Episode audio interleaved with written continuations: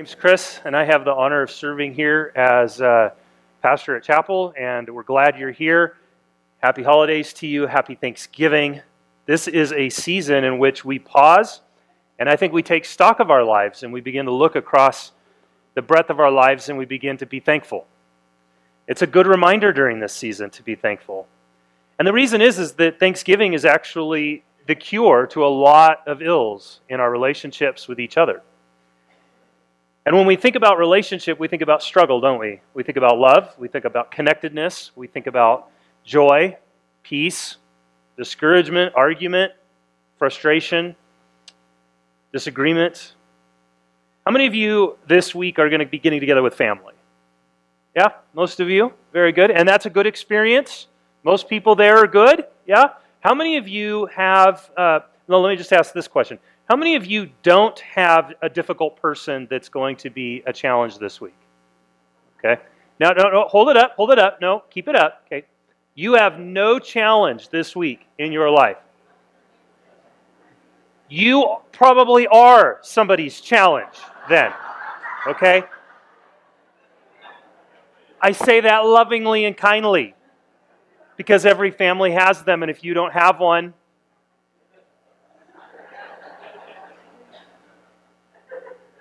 Probably you. Yeah. So here's what we're going to do. We're going to take a look at Philippians chapter 4, and Paul writes to the church. And as he does, there's an issue that's going on in the church that he's very concerned about. So here's how he's going to handle this. We are going to look at this as a concern. We're going to make some observations about the concern. Then he's going to give a prescription to the concern. He's going to say, here's how you deal with the concern in a way that sort of is transformative to all that are involved. And then he says, here's how that looks when it's carried out. And at the very end, we're going to bring sort of a practical point that'll help you sort of apply this this week. How's that sound? That's kind of where we're headed. All right, so in the church, Paul writes to a group of people. It's a church that began in the city of Philippi. And there's an issue going on within this church between two people. It's always two people, isn't it? And as a matter of fact, not only are they two people, but they're two women that aren't getting along. No comment. And so in this, he writes to this church, and these two women are not getting along. We don't know the nature of the argument or disagreement. We don't know what was said or wasn't said. We don't know what was done or wasn't done. We don't know what the issue is, and we never will. But they have a disagreement. There's something going on between these two ladies. There's something that's kind of causing a dissension within the church. It's, it's something that grieves the heart of Paul as he writes to this congregation. And a couple of weeks ago, we looked at uh, an argument between Saul and Barnabas. And today we look at an argument between these two women. And again, we don't know the details behind it, but what we can, what we can see is that, that Paul brings a prescription and then he sort of fleshes out what that prescription looks like. And so these two ladies probably are not getting together for Thanksgiving, but they have a disagreement. And Paul writes, I plead with Euodia and I plead with Syntyche to be of the same mind in the Lord. And he writes this because these two ladies are in total disagreement with one another. Again, we don't know the nature of it, but what we know is that his plea is that they would come to some form of unity. That in the middle of all that's going on within the life of this church, there is something that is, that is imperative to these two women coming together and finding agreement. I don't know what the issue is, and neither do you, but, but, the, but the point is, is that he really demands that they come to some place of understanding and unity. If not agreement, at least agreement on some things that are important. And we'll talk about that as we go. Because quite often, when it comes to our disagreements and our arguments, we never necessarily get to the heart of the matter or get it resolved. But we can put in place some principles, some things that will actually help us to resolve those things. And so we'll talk about that as we go. But I just want to make this point before we get, on, get started here that arguments actually increase anxiety. And I want to pause here for a moment. And we're talking about the first century in this city of Philippi and this church but we're going to bring into it some modern psychology as we look at this. When we find ourselves in arguments or disagreements, anxiety really increases in that relationship. It increases for the individuals that are participating, and it increases for the people that are involved in some way as bystanders or as other people. And so, what can often happen is anxiety increases in these people as they can begin to what's called be called triangulate, right? They grab somebody else and they say, "Hey, listen, so and so said," and, and this is happening, and they try to get them on their side. You ever, you ever see this happen within, maybe you participated in it, right? You ever feel like that in a family? And so as arguments increase, so does anxiety. It just goes up. Now, this is based upon Bowen theory of family relationships. And Murray Bowen, Dr. Murray Bowen, theorized that the primary driving thing between all of us in our relationships is anxiety. It's, it's at the root of how we relate to one another. And so when our anxiety is high, we actually aren't thinking really well. We're not behaving really well in healthy manner. And, and so what happens is that our thinking and our behavior goes off into unhealthy patterns when anxiety increases at a high level. And so this is his theory of, of kind of understanding family systems and family dynamics. And we're going to jump into a kind of another field here in a moment with a different individual. But before we do, I just want you to, to realize that arguments actually increase anxiety. So disagreement increases anxiety not only in us as individuals and in our relationships, but in the system as a whole, whatever that system is. If it's a work environment, if it's a family environment, and if it's a church environment. It'll increase anxiety within the whole system when there is disagreement and there's frustration and there's sort of tension going on within a relationship, all right? So, this is why Paul thinks it's so important for Euodia and Syntyche to come to some understanding because it's not just affecting them, it's affecting the whole body. The whole system is being affected by anxiety, it's going up in the room. This church is having a hard time moving forward. And for Paul, it's very much connected then to the gospel, to the furthering of the gospel within the community that if the anxiety is high in the two individuals, Euodia and Syntyche, it's then higher within the environment of the Philippian church, and therefore they are distracted from the mission that God has called them to do and to be. All of a sudden, they're looking inward and they're focused in upon the anxiety and disagreement that they're having rather than outwardly on the world and in the mission that Christ has called them to. All right? So I want to follow it up with this statement, and that is this When you're entitled to something that you're not getting, that's where you begin to argue. Argument is being entitled to something that you're not getting. It's a sense of entitlement that you didn't receive something from somebody that you think you deserve to get. Think about that for a moment. Every disagreement and every argument centers around something that you feel entitled to. You entitled, you're entitled to be heard, to be loved, to be accepted. All of it is about entitlement when it comes to the arguments and the friction in our relationships. So if you think about those disagreements, you think about those things that rub you the wrong way with those family members, more than likely there's some sort of sense of entitlement on your part and on theirs as well. Let's jump back into the, into the chapter here we're looking at out of Philippians 4 and verse 3. Paul then says, Not only do I implore you to, to, to help these two women become of one mind, he says, Yes, and I ask you, my true companion, as he writes to an individual there, help these women See, these women need help. Whenever there's sort of argument or disagreement, it seems that Euodia and Syntyche couldn't come to some resolution on their own.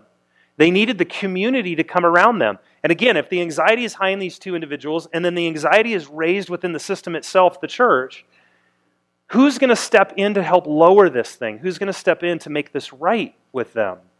And so he, he says to the, to the person he's writing to, help, help them. It takes the community to come around in that disagreement. It's not just a them problem anymore, it's an us problem. Does that make sense? Is kind of where Paul's coming from. So help these women since they have contended at my side in the cause of the gospel. So Paul says, look, they have been unified in the furthering of the gospel, and now because of what's going on, the furthering of the gospel is being prohibited.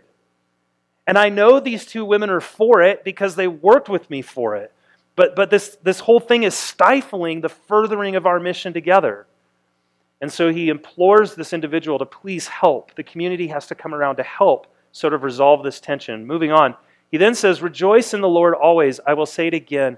Rejoice. This is an interesting sort of bit here because I think when we read this text, we're so used to reading chapter and verse and memorizing chapter and verse, we miss that actually this is the whole context in which we're talking about rejoicing in the Lord. That quite often we sort of note that these two women are having a problem and that Paul's imploring this individual to get involved. And then we move on to the verses we like to memorize and put on banners and stick on our mirror, right? And we like to put this thing up. We don't put up that Euodia and Syntyche are having an argument, right? We don't put that up on our mirror. We don't quote that. We don't memorize it.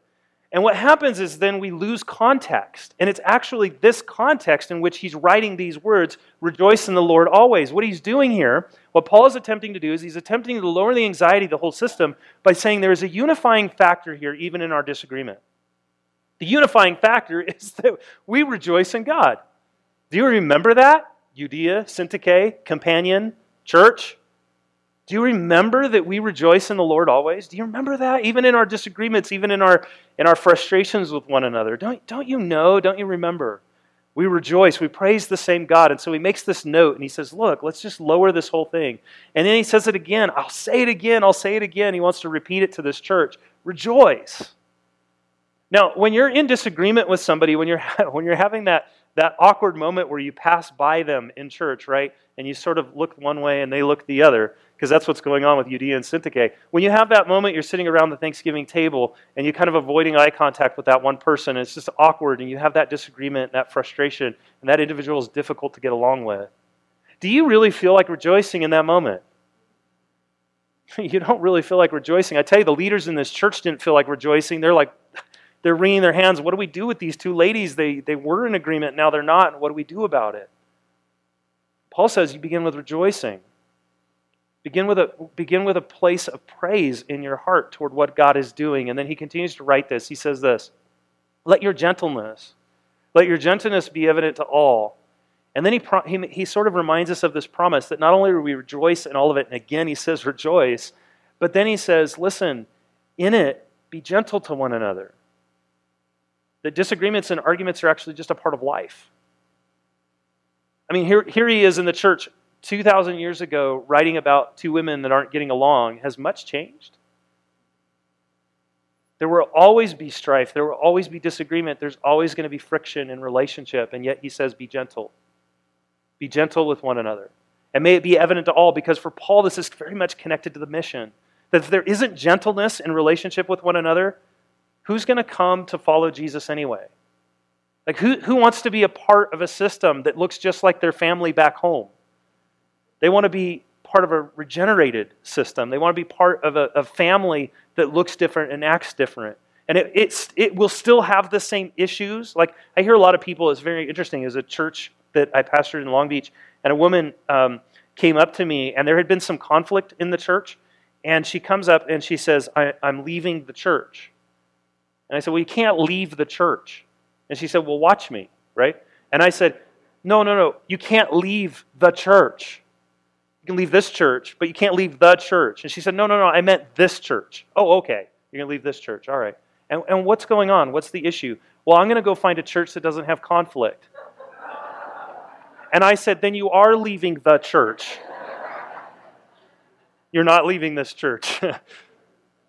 find a church without conflict. It's not that the, you know, the problem is, and she'd been a follower of Jesus for like 40 years. That was what was so disappointing to me. Because the point is, is, is not that you're going to find a church without conflict. The point is, you've got to find a church that actually handles conflict well because there's always conflict. That's what Paul's writing. And so be gentle. And then he makes us this promise. And this is what's so great for you and for me as we get together with family today or this week, and it's going to be difficult, there's going to be tension. The Lord's near you. The Lord's near. He's near you in that. And then Paul continues to write in the next verse. He says, Do not be anxious. And there's the word today. Do not be anxious about anything. And, and do you notice he says anything? He doesn't say, all these things don't be anxious about, but this one's okay. He, he doesn't say, don't be anxious about anything except your situation, your situation, your situation. And if I only knew that family member, oh my goodness, yes, I would be anxious too. He doesn't say that. He says, do not be anxious about anything. And here, here's the insidious nature of anxiety that is different than fear. You, have you ever realized that anxiety and fear are different? Fear is an emotional reaction to a real and present danger right? It's a real and present danger. I'm driving over the over the hills uh, just past Copperopolis on Highway 4. I'm almost to Farmington. You know how it goes like this a bunch, right? We're driving up the hill. It's double yellow line, no passing zone, right? Except for apparently Bay Area people. Like it's no passing zone except if you're from the Bay. Then apparently you're allowed.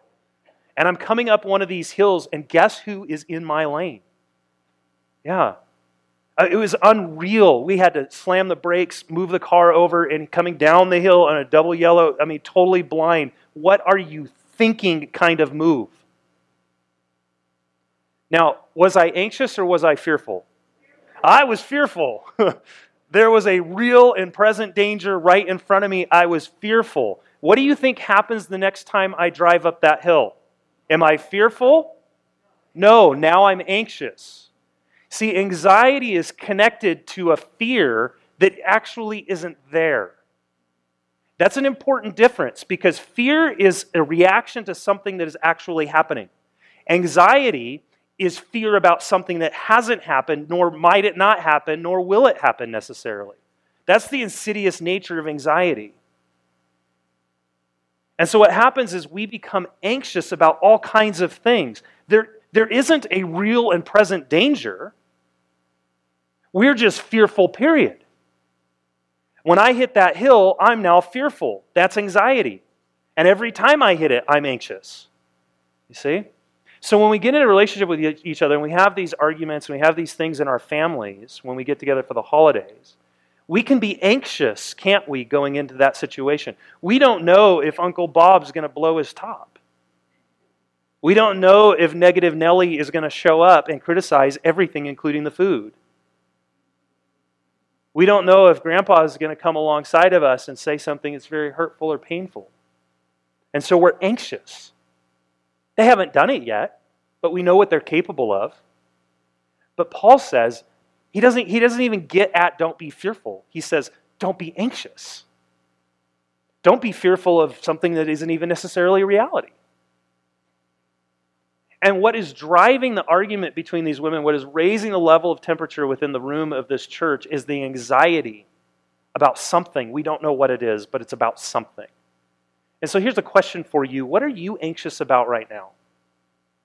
What is driving your anxiety right now? There's no proof it'll happen. There's, there's no real and present danger. You just really fear it might happen. That's anxiety. What are you fearful of might happen? That's anxiety. And Paul says, don't be anxious for anything. Now, let me jump into sort of um, bringing this to another field. So, we talked about Dr. Murray Bowen who theorized that it's anxiety that drives all systems, it drives all uh, individual relationships. It's what pushes us and pulls us in our relationships toward or away from one another. It's anxiety. Then this uh, rabbi came along, and I want to throw a quote up from him, if we can do that. Dr. Edwin Friedman is a Jewish rab- was a Jewish rabbi, passed away in the late 90s. And what he did is he was also, he was also um, not just a rabbi, but he was a family therapist. And what he did is he took Bowen theory, which was that family systems theory of anxiety, and he took it and he applied it to the church. And he said, This is interesting. Family systems theory seems to apply to church systems also. And what he said is that the family of God is much like the nuclear family or an extended family in that it, it deals with anxiety. There's anxiety within the system. And so here's what he writes He says, What makes the chronically anxious family's anxiety chronic is not its pain. So let me stop there and just sort of explain this for a moment. It's not the hurt that's between two individuals that makes for chronic anxiety within the family. It's the way it deals with its pain. See, it goes back to my friend who left the church, and she said, I'm going to go find a church that doesn't have conflict. And it's really not about finding a church that doesn't have conflict, it's about finding a church that actually deals with conflict well. Right? It's not about finding a new family this week as you sit down for Thanksgiving. It's about how you handle that anxiety and that conflict. That actually, in the way it gets worked out, if it is healthy, will actually make for a longer, sustaining, more healthy relationship with your family members. Right? So, what Dr. Edwin Friedman did is he took this uh, Bowen theory and he said, I'm going to lay it over the church, and I can see how the church functions as well. When the anxiety is high, people just, I tell you, they're just in conflict, right? And so he's saying this to the Philippian church. He's saying, look, that's why it's so essential that Euodia and Syntyche get this worked out because we have to lower that anxiety within the church or the family. Okay, so hopefully you're getting some tips here. All right, here's another uh, quote by Peter Steinke, and he writes this Anxiety affects human functioning by tightening thinking or restraining behavior. And what that means is we become more narrow in our thinking, right? That's why we call uh, Negative Nellie Negative Nellie. She actually has a name, right? Because she's negative, right? So, so there's this, this, this um, compression of thinking, a narrowing of thinking when it comes to people. We start to see people through what they're not or through the lens of um, our own pain and anxiety. We start to see them as negative and only negative. Is negative Nelly always negative? Well, I hope not. It just seems that way because it has narrowed my thinking.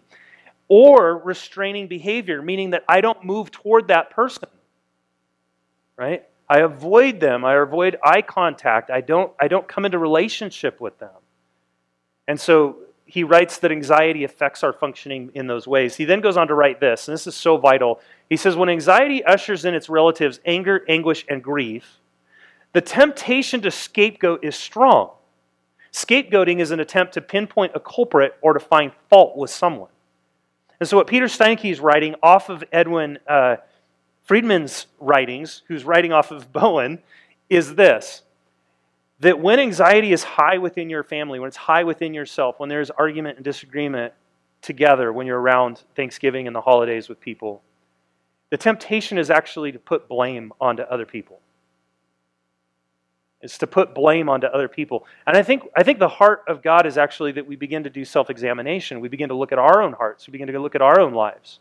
Because when we rejoice, and he says it again, rejoice, we remind ourselves of who is in charge and who is not. We remind ourselves that God is God, and I am just me. And when I begin to look into my own heart and my own life, and I realize, my goodness, I am not perfect either. I am difficult to get along with at times. I can be very negative and critical. I can be judgmental. We suddenly discover, as we've been studying the last eight weeks, grace in my life. And when I experience grace in my life, I can then extend it to other people around that dinner table. And then I'm not scapegoating, I'm actually owning. And I think that's the life that Jesus would invite us into. Instead of scapegoating, I think Jesus would have us own. I think there's all kinds of examples in the Gospels where Jesus is teaching, and you have people pointing fingers at each other. Well, look at that person, and look at that person, and look at that person. Perfect example is Martha and Mary. And Jesus comes over for dinner, and Martha walks out, right? She's busy putting the turkey in the oven by getting all of the mashed potatoes ready for this Thanksgiving feast they're going to have, right? And Martha's working and working and working, and she walks out, and what is Mary doing? She's being lazy. I think she had a name Lazy Mary. You know? And so anxiety is increased, and what does Martha do? She points and she says, Jesus, tell my sister to get up and help me. And what is she doing in Bowen theory? She's triangulating, right? If you're going to triangulate, get Jesus on your side. That's a really good idea, you know, so that when you sit down with that relative and you're having difficulty, you can say, Jesus and I talked about it and we agree. See, because if you can do that, you win, right? Because who can go up against Jesus? So Martha's a genius. She says, Tell my sister to come in and help me. She triangulates. And Jesus is sitting in this room and he's like so not anxious, isn't he?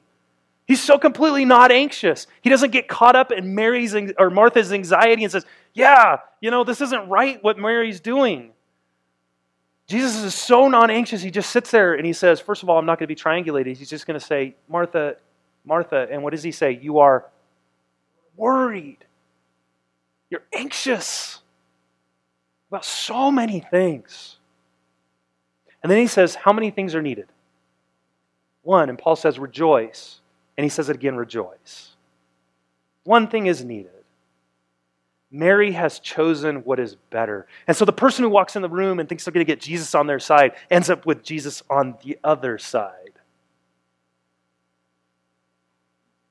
You see, the invitation of following Jesus is actually to be examining your life and your heart. And to not be finding fault like, Mar- like Martha did, but to be finding Jesus in it. Martha missed Jesus because she was scapegoating. She missed the very presence of her Lord and Savior because she was more concerned about proving Mary wrong than she was about loving her God. And Paul says, Rejoice. And he says again, Rejoice. Continuing, Paul says this Do not be anxious about anything, which is what we read, but in every situation. So this is an allness statement. And it's also, in, in the Greek, this is an ongoing action. It's a present action with ongoing um, results. To, to not be anxious, continue to not be anxious about anything, and continue in every situation, is really what Paul's saying. By prayer, then, and petition, and now he brings the prescription. And he says, here's the issue anxiety is high, relationships aren't going well, everything's going south. He says, don't be anxious about anything. He says, pray. Pray. And he's saying this to the situation going on in Philippi, but in every situation by prayer and petition. And then he says, not only is that the prescription, here's the cure. The prescription is prayer and petition, the cure is thanksgiving. That's the cure to this disagreement. With thanksgiving, rep- present your request to God. So, why Thanksgiving? Why is that so important? Why is it so important we came up here and did these tables? Why is it so important that we take this week, and it actually should be every day? But why is it that, that we need to come to a place of thanksgiving? Because it, it shifts our focus from the fear that is unreal to the sentiment built on actuality. So, if anxiety is a fear that has yet to happen, thanksgiving is grounded in what already has. You see, I can't be thankful for a future I don't know yet because I'm not guaranteed a future. I can't be thankful for Thanksgiving ahead of time in 2017. I can't tell you what I'm thankful for at Thanksgiving in 2017. It hasn't come yet. But I can tell you what I'm thankful for in the days behind me. So it's a mind shift from what is to come Paul says to move from that to actually focusing on what has come already and being thankful for it. And he continues to write this. He says this, or I'm sorry, we need to jump into this point real quick and then we'll get back. Thanksgiving begins, nope, thanks. Thanksgiving begins where entitlement ends. And so if if arguments are centered around entitlement, Thanksgiving starts where you stop being entitled. So the moment you stop being entitled in that argument to whatever it is you think you deserve, you can actually begin to be thankful. That's where it begins. That's what Paul's saying is be thankful. Okay, continuing then, jumping back into this, he says, and then, and then, and then. So rejoice, pray, and be thankful, and then the peace of God, which transcends all understanding, which means nobody really understands it. You can't sort of go and get a subscription to this. Amazon can't send it in two day prime. It doesn't just come that way. All right? It's only through the rejoicing and through the praying and through the being grateful that the peace of God, which transcends all understanding, which means you can't explain it, it just comes, well, then do what? It'll guard your hearts and your minds in Christ Jesus. Guard you from what? Anxiety. Anxiety. Continuing. Finally, brothers and sisters, he then says, here's how you be thankful. Here's how it looks, right? So he's given us the problem, he's given us the prescription, he's then shown us the cure, and then he says, here's how it looks. This is how you'll know it is taking shape in your life. How do I know I'm thankful? By this. This is how it takes shape in your life. Finally, brothers and sisters, whatever is true. Now, when I hit that hill on my way to Farmington, is there a car coming over in my lane? Probably not. That's true. That will drive down my anxiety. Whatever is true. Could it happen? Sure, it could happen. What are the chances of it? Pretty rare. I mean, I've lived up here almost eight years, and it only happened once. Whatever's true, whatever is noble, whatever is right, whatever is pure, whatever is lovely, whatever is admirable, He's naming things that we are to be thankful for. He's saying, here's how Thanksgiving looks. It's wrapped around these qualities. Is it true? Is it noble? Is it right? Is it pure? Is it lovely? Is it admirable? Continuing, he then says, if anything is excellent or praiseworthy, right? Because it started with rejoicing, and then it's going to end with rejoicing. If anything is excellent or praiseworthy, then do what? Think about those things. So when I'm headed up that hill and I'm wondering if that Bay Area crazy guy is going to be coming over into my lane, what am I thinking? What am I thinking about? Am I thinking what's true, what's noble, what's praiseworthy? Am I thinking about those things or am I thinking about other things? And so as we head off here into Thanksgiving, as we gather with family, what can you be thankful for in the middle of that? Because Thanksgiving really is what drives down anxiety. Those are the things we're to think about. What are you thinking about? What are you thinking about that's driving your anxiety? Are you thinking about a future that has yet to see reality? Are you thinking about something coming up this week, a person, a difficulty, a situation that you think love or grace or mercy can't cover or sh- shrink? What are you thinking on? Because what you're thinking on will determine how you relate to other people, and that's where Paul's coming from here with Lydia and Syntyche. Continuing, he then says, Whatever you have learned or received or heard from me or seen in me, put it into practice. Actually do it.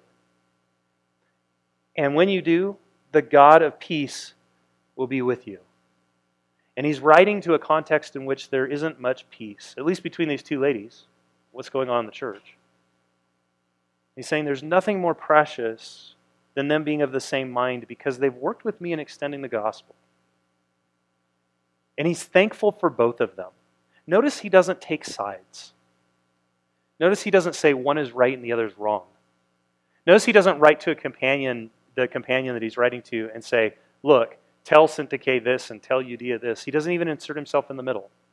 Paul is just like Jesus. He's sort of this non anxious presence that says, Look, rejoice, be thankful, and praise whatever is true and noble and right. And focus on that. And if you can get these two women to focus around that, it's beautiful. And so I hope today, I hope today that in some way you can walk away this week, going into the holiday season, whether it's Thanksgiving, Christmas, all of it, and you can come at it from a place of non anxiety, but rather peace and thanksgiving for the people around you.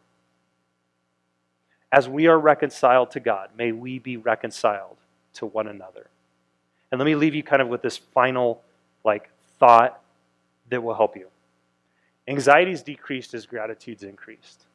If you have high anxiety, you have low gratitude.